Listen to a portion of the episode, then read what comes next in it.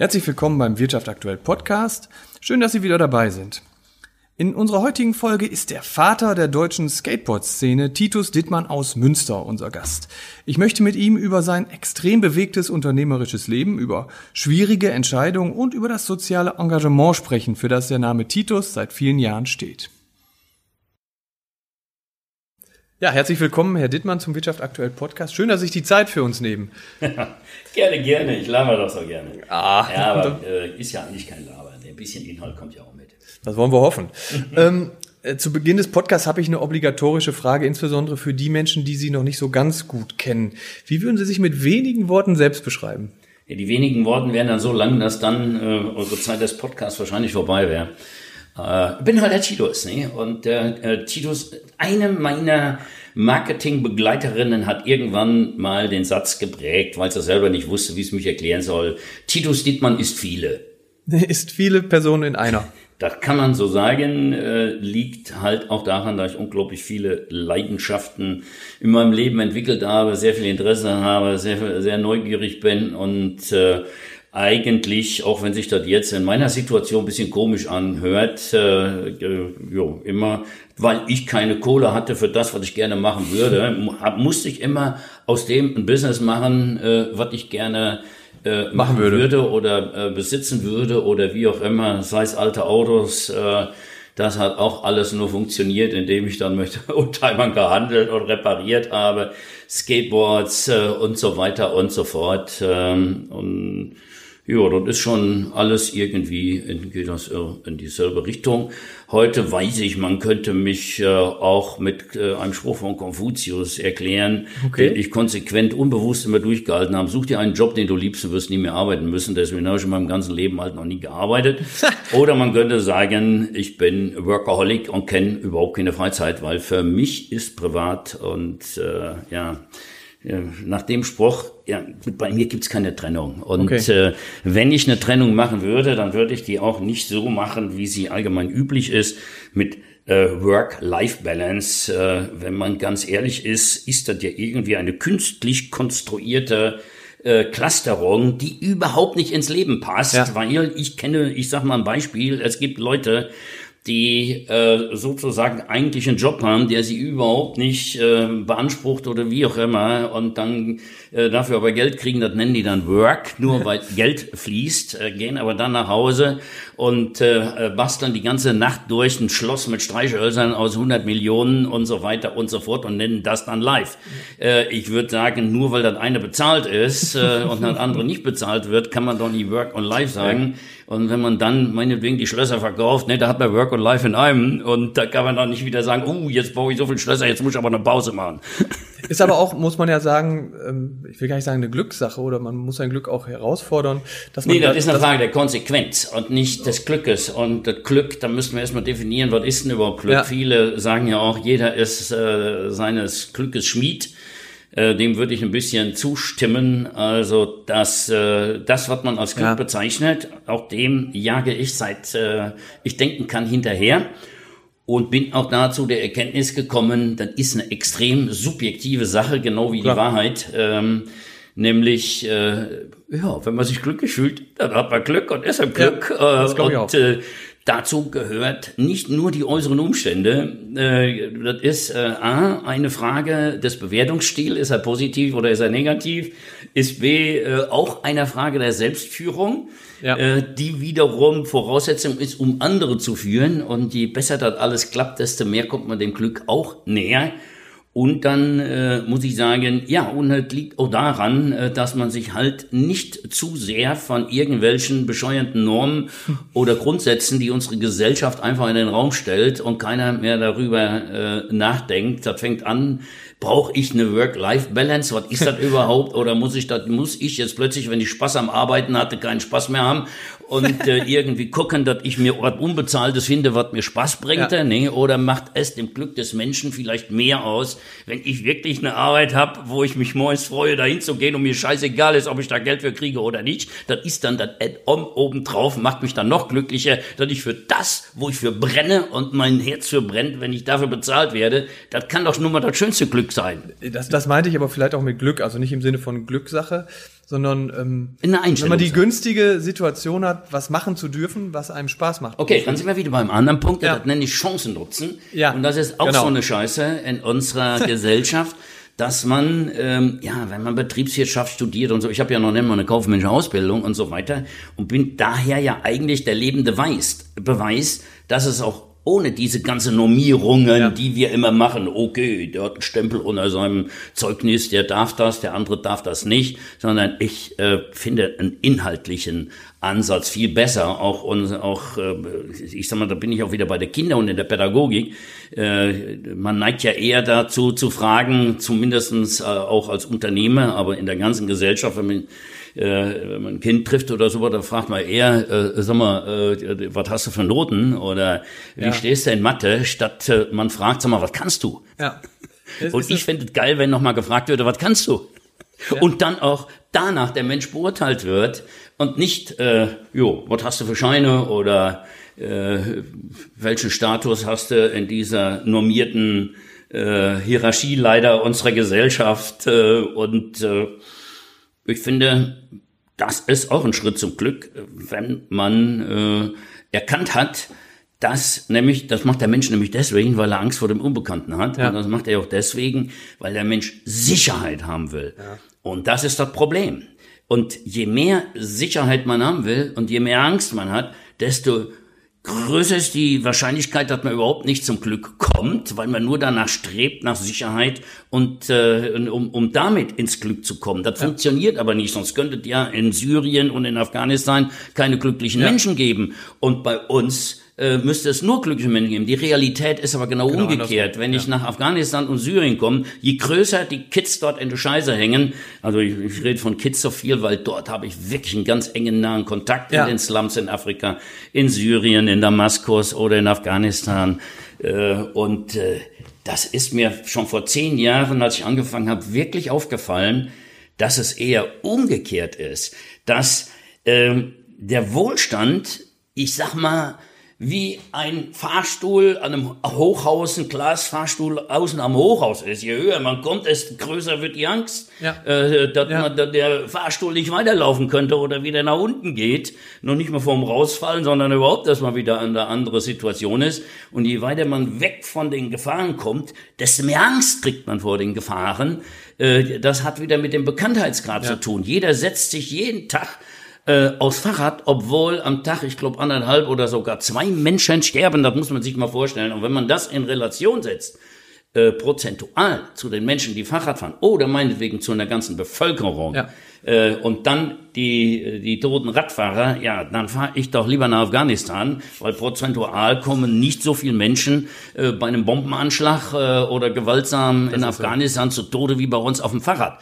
Ähm, also die nur mal, Verhältnismäßigkeit. nur mal als Beispiel. Und äh, ich werde für bekloppt erklärt, dass ich äh, freiwillig nach Afghanistan oder nach Syrien fliege. Und wenn ich dann aus Damaskus zurückkomme, ist das Erste, was ich meiner Frau sage, ich glaube, da müssen wir mal einen Wochenendurlaub in Damaskus machen, weil es ist immer noch die schönste Stadt der Welt. Und es ist so geile Menschen, so, äh, so viel Gastfreundschaft und einfach nur toll. Ja Gott, jetzt äh, genug der Emotionen, äh, sonst wird das hinterher noch politisch interpretiert, dass wenn ich äh, Menschen sympathisch finde, die im falschen System leben, äh, dass ich dann politisch irgendwo in eine Ecke gestellt werden muss. Das ist auch so eine Scheiße bei uns, dass man ja wirklich, wie soll ich sagen, man muss ja nur irgendwie sagen, äh, das ist nicht rot, ne? dann schreien alle sofort, äh, du bist schwarz oder Ja. was weiß ich.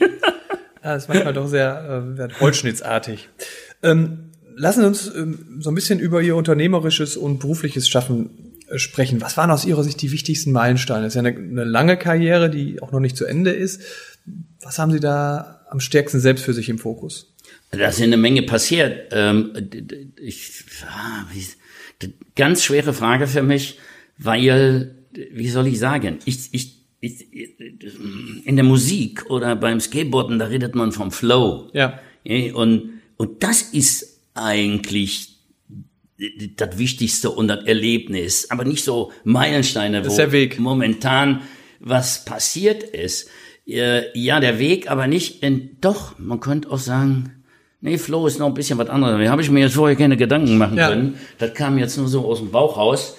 Ähm, wenn so ein Künstler auf der, auf der Bühne steht ne, und äh, dann vollkommen drin ist und mit dem Publikum verschmilzt und da geht richtig was ab und alle spüren die Vibrations und wie auch immer. Und wenn man den dann anschließend fragt, was war der beste Moment? Äh, und Kann das ist dann unglaublich schwierig, weil der irgendwann in den Flow gekommen ist. Und, und dann einfach alles nicht mehr, wie soll ich sagen, so bewusst gesteuert oder äh, so auswendig gelernt, okay, wie war das noch? Okay, nach dem Punkt kommt der Punkt und jetzt muss ich genau das sagen, dann flippen die total aus und so, sondern dass man sich drauf einlässt. Ja. Und das ist genau wie ich jetzt hier sitze. Nee, du hast da eine Latte von Fragen, aber du wirst wahrscheinlich nur drei Stück stellen können, äh, weil mal. ich unglaublich schnell in den Flow komme und äh, Ja. einfach mit so einer Begeisterung.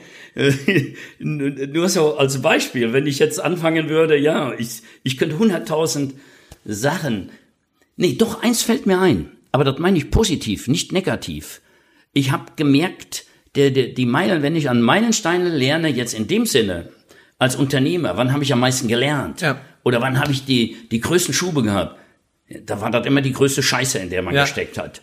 Äh, aus Niederlagen kann man so viel mehr lernen als aus Erfolge. Erfolge sind ganz gefährlich, weil äh, die die falschen Lernprozesse haben.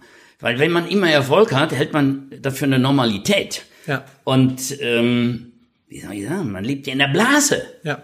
Äh, und das ist ja ganz gefährlich. Und deswegen, ja, wir sind halt Menschen. Deswegen gibt's ja auch das Gesetz der Welle. Wir sind emotional und alles, was man mit den Menschen zu tun hat, hat nie Mittelmaß. Der Mensch übertreibt in jede Richtung ne? und äh, kommt nie. Ist ja auch gut so, ne? sonst äh, wäre das ja fürchterlich langweilig, das Leben. Aber da muss man mit leben. Und diese Erkenntnis, dass es einfach so ist, ähm, ich glaube, die ist das Allerwichtigste, dahin zu kommen, ja, zu erkennen, eigentlich ist die Balance das Geilste. Aber man muss aufpassen, dass man die nicht hundertprozentig erwischt, weil dann ist alle Spannung weg. Können Sie im Nachhinein sagen, was für Sie die schwierigste unternehmerische Krise war? Ja, jetzt könnte ich wieder sagen, jede Krise ist anders. Ne? Und, und äh, wenn ich sage, was die schwierigste war, jetzt müsste ich sagen, okay, psychologisch die schwierigste, mental die schwierigste, also mental, psychologisch die schwierigste, wirtschaftlich die schwierigste äh, oder wie auch immer. Das ist ja ein ganz großer Machen Unterschied. wir, machen wir mal wirtschaftlich. Ja, wirtschaftlich kann ich einfach beantworten. Also wirtschaftlich war die größte Krise, als der Börsen, als die Börse gecrasht ist, äh, der neue Markt. Und ich, und da kommt wieder diese Diskrepanz, äh, wo ich das erste Mal in meinem Leben halt nicht aus dem Bauch raus, nicht mit Leidenschaft, nicht mit, ja, yeah, das muss jetzt einfach Ja. sein und gar nicht drüber nachgedacht habe, was für Konsequenzen oder wie auch immer. Nee, verletztes Ego, weil die Situation war so, äh, deswegen habe ich eben auch gesagt, aus Niederlagen kann man viel mehr lernen als aus äh, Erfolgen, weil ja, ich war Lehrer und dann bin ich irgendwie unbewusst, ohne es zu wollen, ins, im Business gelandet. Ähm, muss ich auch noch dazu sagen, das war ja kein Plan, ganz Ja. im Gegenteil. Ich habe zehn Jahre allen erzählt, nee, ich werde doch nicht so ein Arsch von Unternehmer, sind doch alles Verbrecher, alles Ding. Ich meine, da muss man sagen, ich habe 68 Abitur gemacht, da bleibt was hängen. Und Ja. da ist man für sein Leben Ja. versaut. Und äh, deswegen, also von meinen Kumpels und noch ich, für uns war Unternehmertum das Allerschlimmste überhaupt. Äh, alle irgendeinen Sozialberuf. Deswegen, deswegen bin ich auch Lehrer geworden. Was anderes konnte man ja gar nicht werden, sonst wäre man mehr richtig angeguckt worden. Und äh, naja, und dann auf einmal, aber ich war eigentlich schon als Kind immer Unternehmer, habe ich gemerkt. Aber jetzt im positiven Sinne, weil ich immer unglaublich viel unternommen habe, immer eigentlich das wenigste Taschengeld von allen hatte, aber der erste zum Beispiel im Internat, der ein Auto hatte, weil ich habe Abitur nachgeholt auf dem zweiten Bildungsweg im, im, im, äh, in Bad Neuenahr in der Eifel und kam, kam aus dem Westerwald.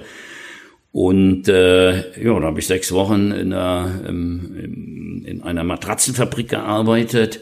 In der 60er Jahre. Nee, ich kann heute noch immer, wie man die Kerne, die Federkerne in die Matratzen dreht.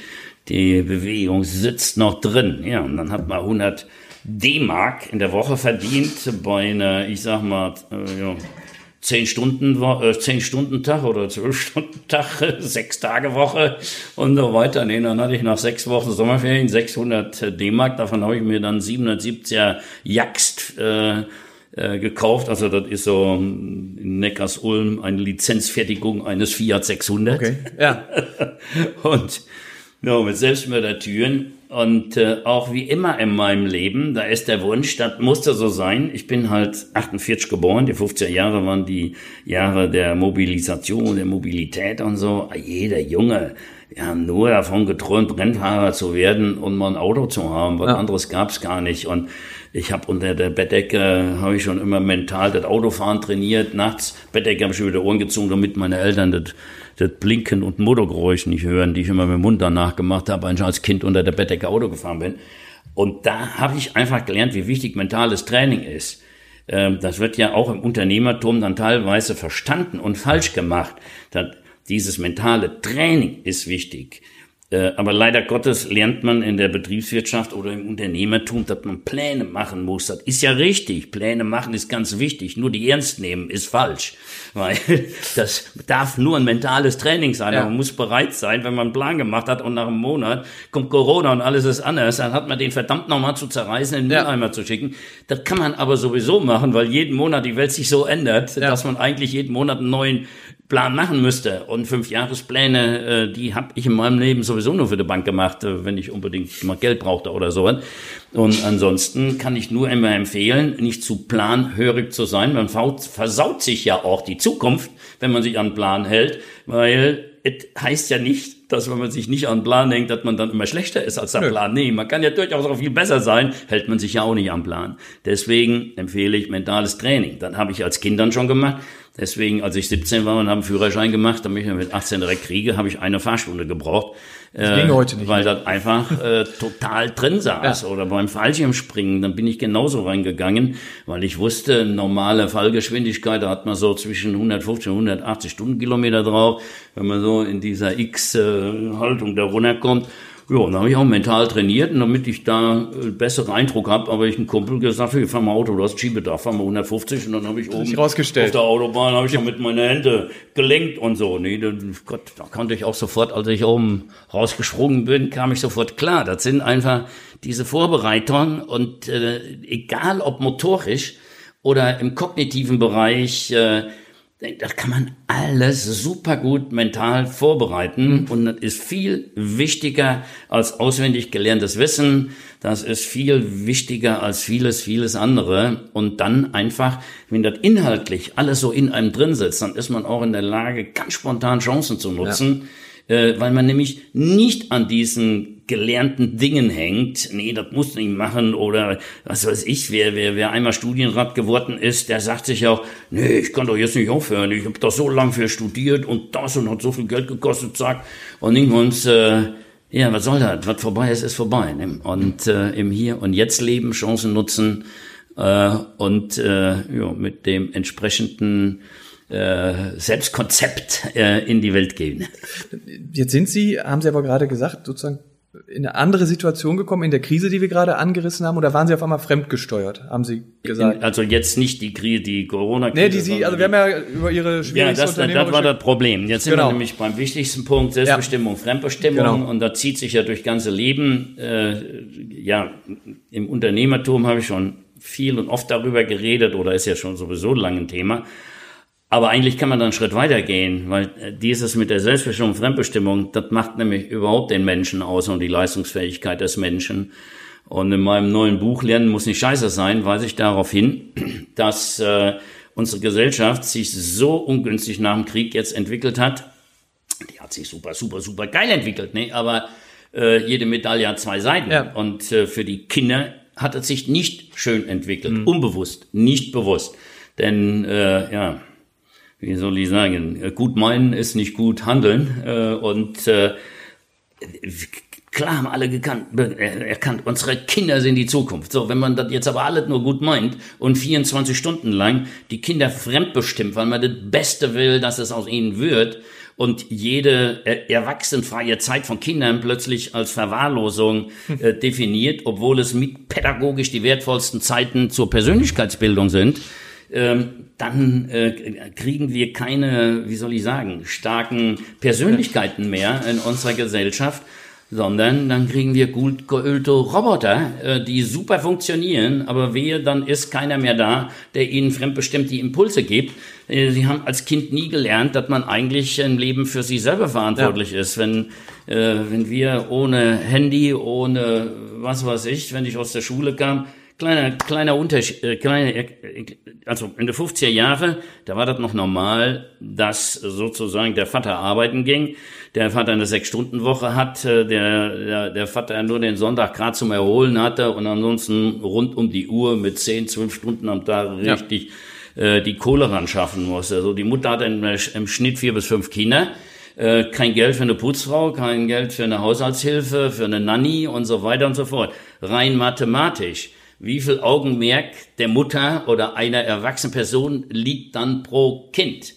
Ähm, heute meinetwegen 1, was weiß ich, wie viele Kinder. Äh, jetzt nehmen wir mal eine einköpfige, eine Einkinderfamilie nur dann, äh, dann können sich ja alle in Elternurlaub äh, gehen, was ja okay ist. Ich greife das alles ja. nicht an. Ich möchte nur die Konsequenzen erklären. Klar. So, dann sind die in unserem Wohlstand, haben die Omas und Opas auch noch fürchterlich Zeit. Dann sind dann irgendwann sechs Personen für ein Kind da. Jetzt kann man sich ja selber ausrechnen. Ist das gut für das Kind, diese Überbehütung, oder ist sie das nicht? Während früher, wenn, selbst im Krabbelalter geht das hier los, wenn früher ein Kind in der Ecke die Bauklötzchen aufeinander gestellt hat und die sind immer umgekippt und nach anderthalb Stunden äh, hat es immer noch versucht. Dann hat die Mutter an der Waschmaschine geguckt und hat gesagt, Gott, hoffentlich braucht das noch eine Stunde, da ja. kann ich die Wäsche noch fertig machen. Heute, nach fünf Minuten, oh scheiße, das schnallt hat nicht, da muss ich aber jetzt mal helfen, sonst sind die ja. Nachbarskinder schneller. Und äh, das... Dann lernen die Kinder keine Frustrationstoleranz. Das kommt alles dann noch hinzu. Aber was noch viel wichtiger ist, die Kinder lernen nicht, Verantwortung ja. zu übernehmen, weil um Verantwortung zu andere zu übernehmen, muss man doch erstmal Verantwortung für sich selber übernehmen. Wenn man aber nie eine Minute unkontrolliert hat oder man mit einer Betriebsanleitung und mit einem Smartphone in den Wald geschickt wird, aber genau sagt, das machst du, das darfst du nicht anpacken und so weiter, alles gefährlich. Äh, das ist ja auch kein selbstbestimmtes Lernen. Und naja, jetzt könnte ich da wieder stundenlang drüber reden. Äh, diese, diese ja, deswegen funktioniert unser Schulsystem auch nicht so richtig, weil es nie darüber nachgedacht wird, was brauchen unsere Kinder denn eigentlich für Fähigkeiten? Unsere Schule, die ist noch nach dem Konzept äh, vom alten Fritz, äh, der die ja nur deswegen äh, eingeführt hat, weil er wollte schon mal alles vorbereiten, damit seine Soldaten mit den gleichen äh, ja, Voraussetzungen dort weitergebildet werden konnten. Ja. Er wollte ja Kriege gewinnen und so weiter. Und ähnlich wird ja die Schule immer noch gemacht. So, was braucht draußen die Arbeitswelt für Kinder? Wir müssen ja. nicht ausgebildet sein. Zack, komm, die müssen alle gleich sein, dann haben wir da oben weniger Probleme. Und äh, das ist das Problem. Wer da nicht in die Normierung passt, der hat dann Probleme. Äh, ich nenne als Beispiel die ganzen ADHS-Kinder, die im Schnitt extrem schnelle, schneller denken als normales Kind, sag ich ja. mal. Auch äh, ich habe jetzt keine gefestigten statistischen Zahlen, aber ich arbeite sechs, seit sechs Jahren Skaten statt Ritalin und habe viele solche Kinder kennengelernt und merke immer wieder, das einzige Problem ist, weil die nicht normierungsfähig sind, weil die einfach so viel intrinsische Motivation haben für Dinge, die sie sich selber äh, raussuchen über die Neugierde und das machen wollen, ja, und dann müssen sie plötzlich einfach was anderes machen. Und die sind halt nicht in der Lage, äh, sich so normieren zu lassen, äh, dass sie dann einfach ja, sich unterordnen und das machen, sondern dieses Bedürfnis, äh, selbstbestimmt zu lernen, ist so stark und das wird störend empfunden und das ist ganz, ganz schlimm. Und man braucht ja nur in die, in die Unternehmerwelt zu gucken. Diejenigen, die sich zum, zum, zu ihrem ADS und zu der Hyperaktivität bekennen, das sind meistens die größten Unternehmer. Das fängt ja. bei Richard Branson an, äh, äh guckt dir den Musk an oder ja. wie auch immer. Die, die, die, die, die haben nie in eine Norm gepasst. Ja. Wenn die, die, da hat jeder Lehrer gesagt, aus dir wird niemand. Ja. Weil sie einfach nicht die normalen Sachen gelernt haben wie alle anderen. Aber die haben gebrannt. Die haben gebrannt, die haben gebrannt. Und, ist bei äh, Ihnen ganz ähnlich, ne? Hm? Ist bei Ihnen ganz ähnlich, ja, ne? hundertprozentig, hundertprozentig. Und ich finde, das ist auch das Allerwichtigste. Und deswegen, ich habe auch noch nie in meinem Leben jemanden eingestellt, wo ich das Wissen abgeprüft habe. Oder äh, am Anfang, als wir noch ganz klein waren, habe ich sogar ganz bewusst immer gesagt, so, wenn Bewerbungen kommen, ich will keine Zeugnisse sehen. Ja. Überhaupt nicht. Ja, ich will so ungefähr wissen, wie der Lebenslauf war. Und dann möchte ich einen spontanen Eindruck in so einem Gespräch, äh, wo ich dann Menschen dann sogar viel besser beurteilen konnten, ja. ohne diese ganzen normierten Geschichten. Ich meine, sind wir doch mal ehrlich. Äh, und dann in unserem sozialen Staat, man darf doch noch nicht mal was Negatives in Zeugnis schreiben als Arbeitgeber. Ja. Wie, wie soll man denn dann ein Zeugnis überhaupt noch ernst nehmen. Man kann doch nicht davon ausgehen, dass es, äh, dass es nur Menschen gibt, die, die alle alles alles super können. Ja, das, das ist richtig. Ähm, Sie haben, um nochmal wieder so ein bisschen auf die, den unternehmerischen äh, Schwank zu bekommen, 100 Nehmen oder 100 oder mehr Unternehmen gegründet. Ja, jetzt ähm, äh, auch da wieder muss ich sagen, da muss man natürlich sagen, was, was ist für mich ein Unternehmen, was ich mhm. gegründet habe? Das muss ja nicht dann anschließend unbedingt mir gehören. Ja, aber äh, es kann auch aus der Not raus. Klar, ich habe unglaublich viele Unternehmen gegründet in unserer Holding. Da waren ja alleine ja die Holding zu dem Zeitpunkt, bevor das so richtig mit der Krise losging, mit 20 Tochterfirmen.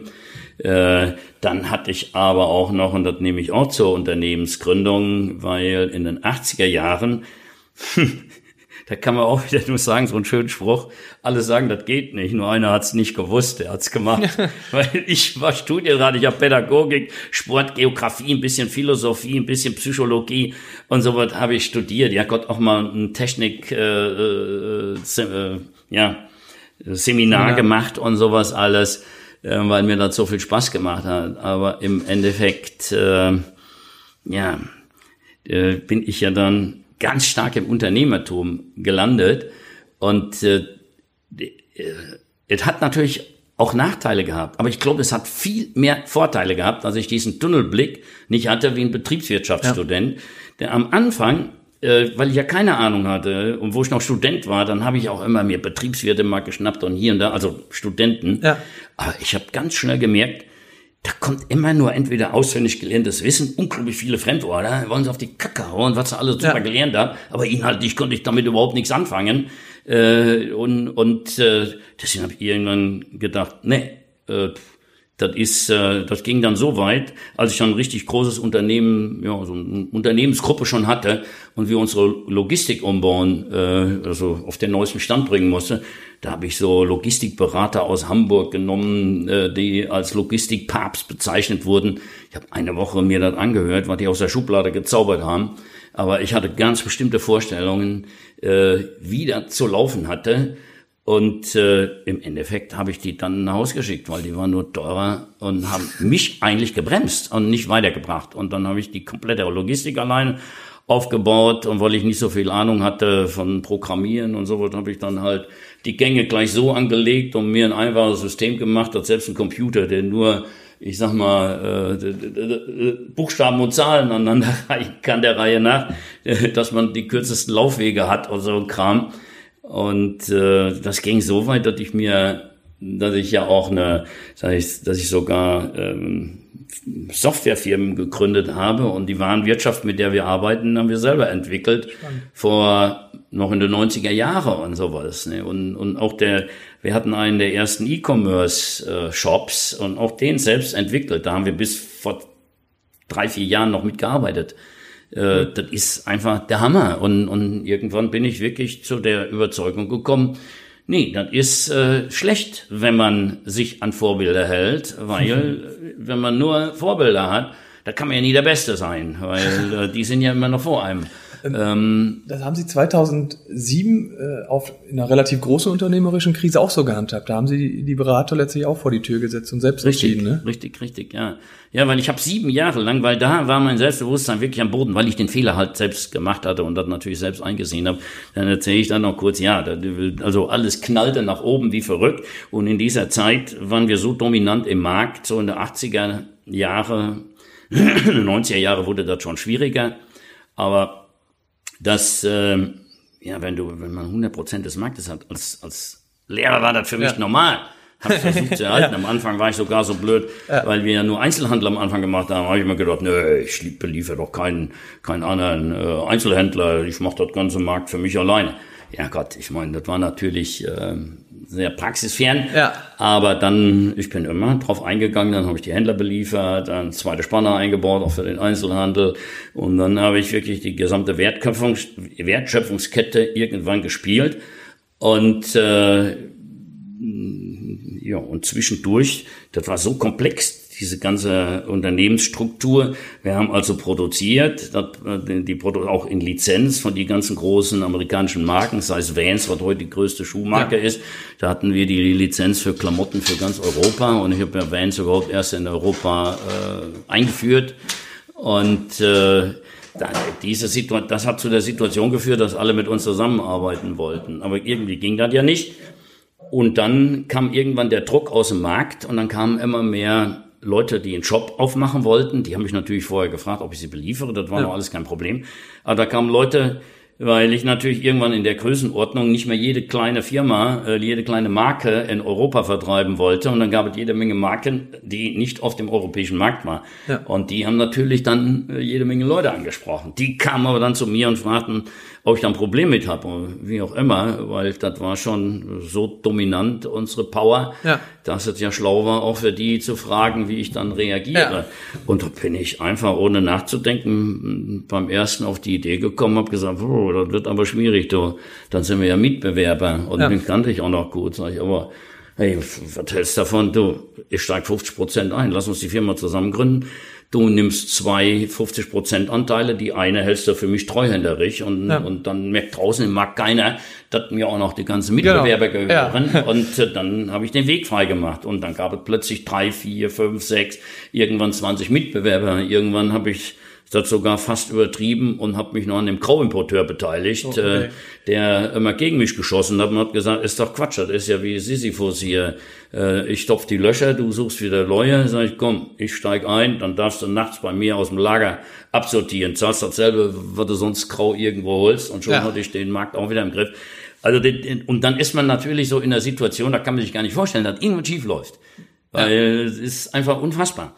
Und äh, deswegen war es für mich unerträglich, dass zwei ehemalige Partner, der eine, äh, dem, dem, mit dem hatte ich in Frankfurt eine Modellinie hochgezogen, die hieß äh, Homeboy, mhm. kann man sich vielleicht noch daran erinnern. Ja, und mit dem anderen habe ich in Hamburg den B&D Verlag, Block und Dittmann Verlag hochgezogen. Ja. Das war dann der größte Special Interest Verlag in ganz Europa.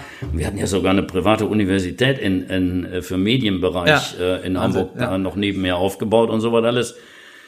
Naja, und dann irgendwann, äh, der Markt unterliegt zwar Schwankungen und ich wollte mein Kerngeschäft stärken, dann habe ich die zwei 50%-Anteile an die beiden verkauft und dann kam der neue Markt und äh, ja, der Herr Walter von Goldsack, äh, heute wird man sowas als Heuschrecke bezeichnen, ja.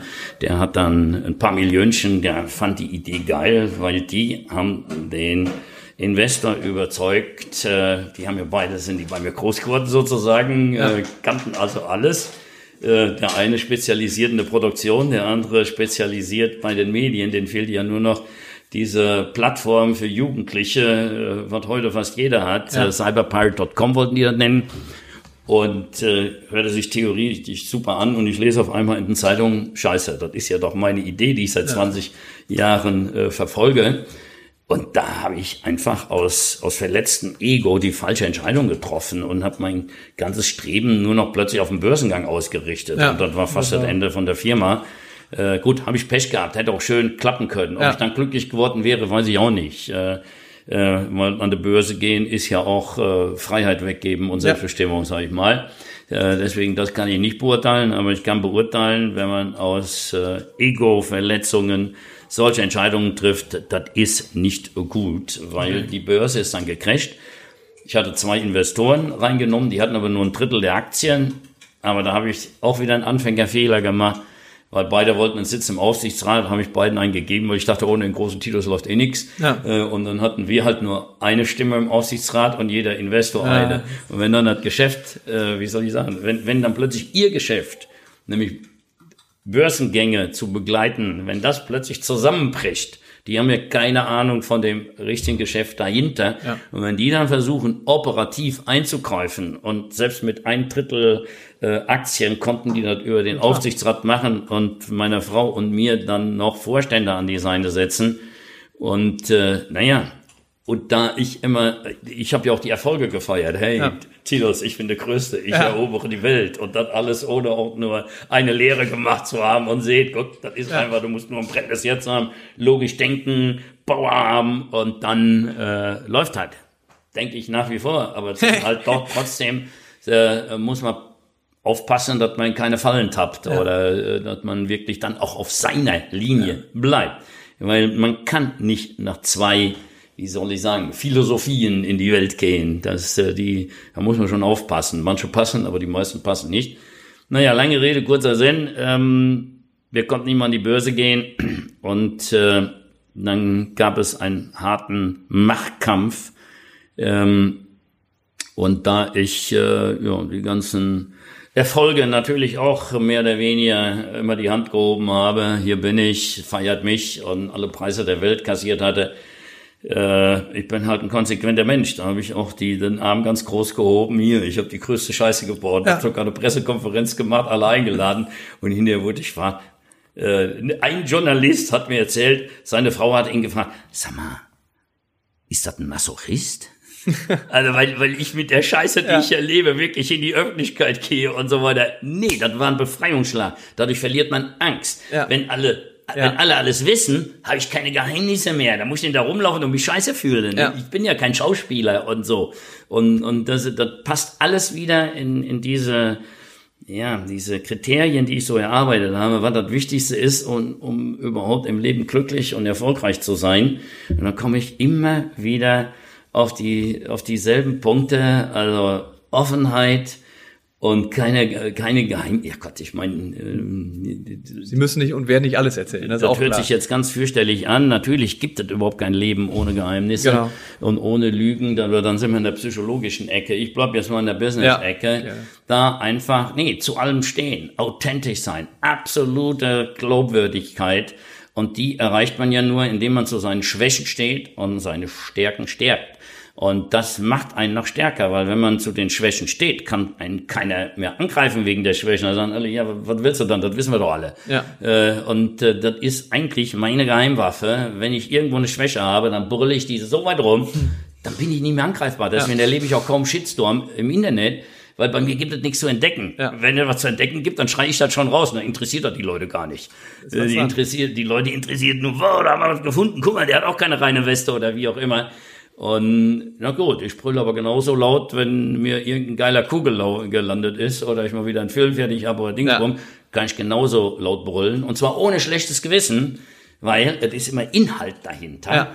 Äh, ich schiebe nicht nur die guten Inhalte nach vorne und verheimliche dann äh, die, die schlechten ja. Inhalte, sondern ich gehe mit dem Mix und dann macht wieder extrem authentisch und glaubwürdig. Und das Vertrauen äh, zu seinen Partnern und zu allen zu haben, ist ja nur mal das Allerwichtigste, um Erfolg zu haben.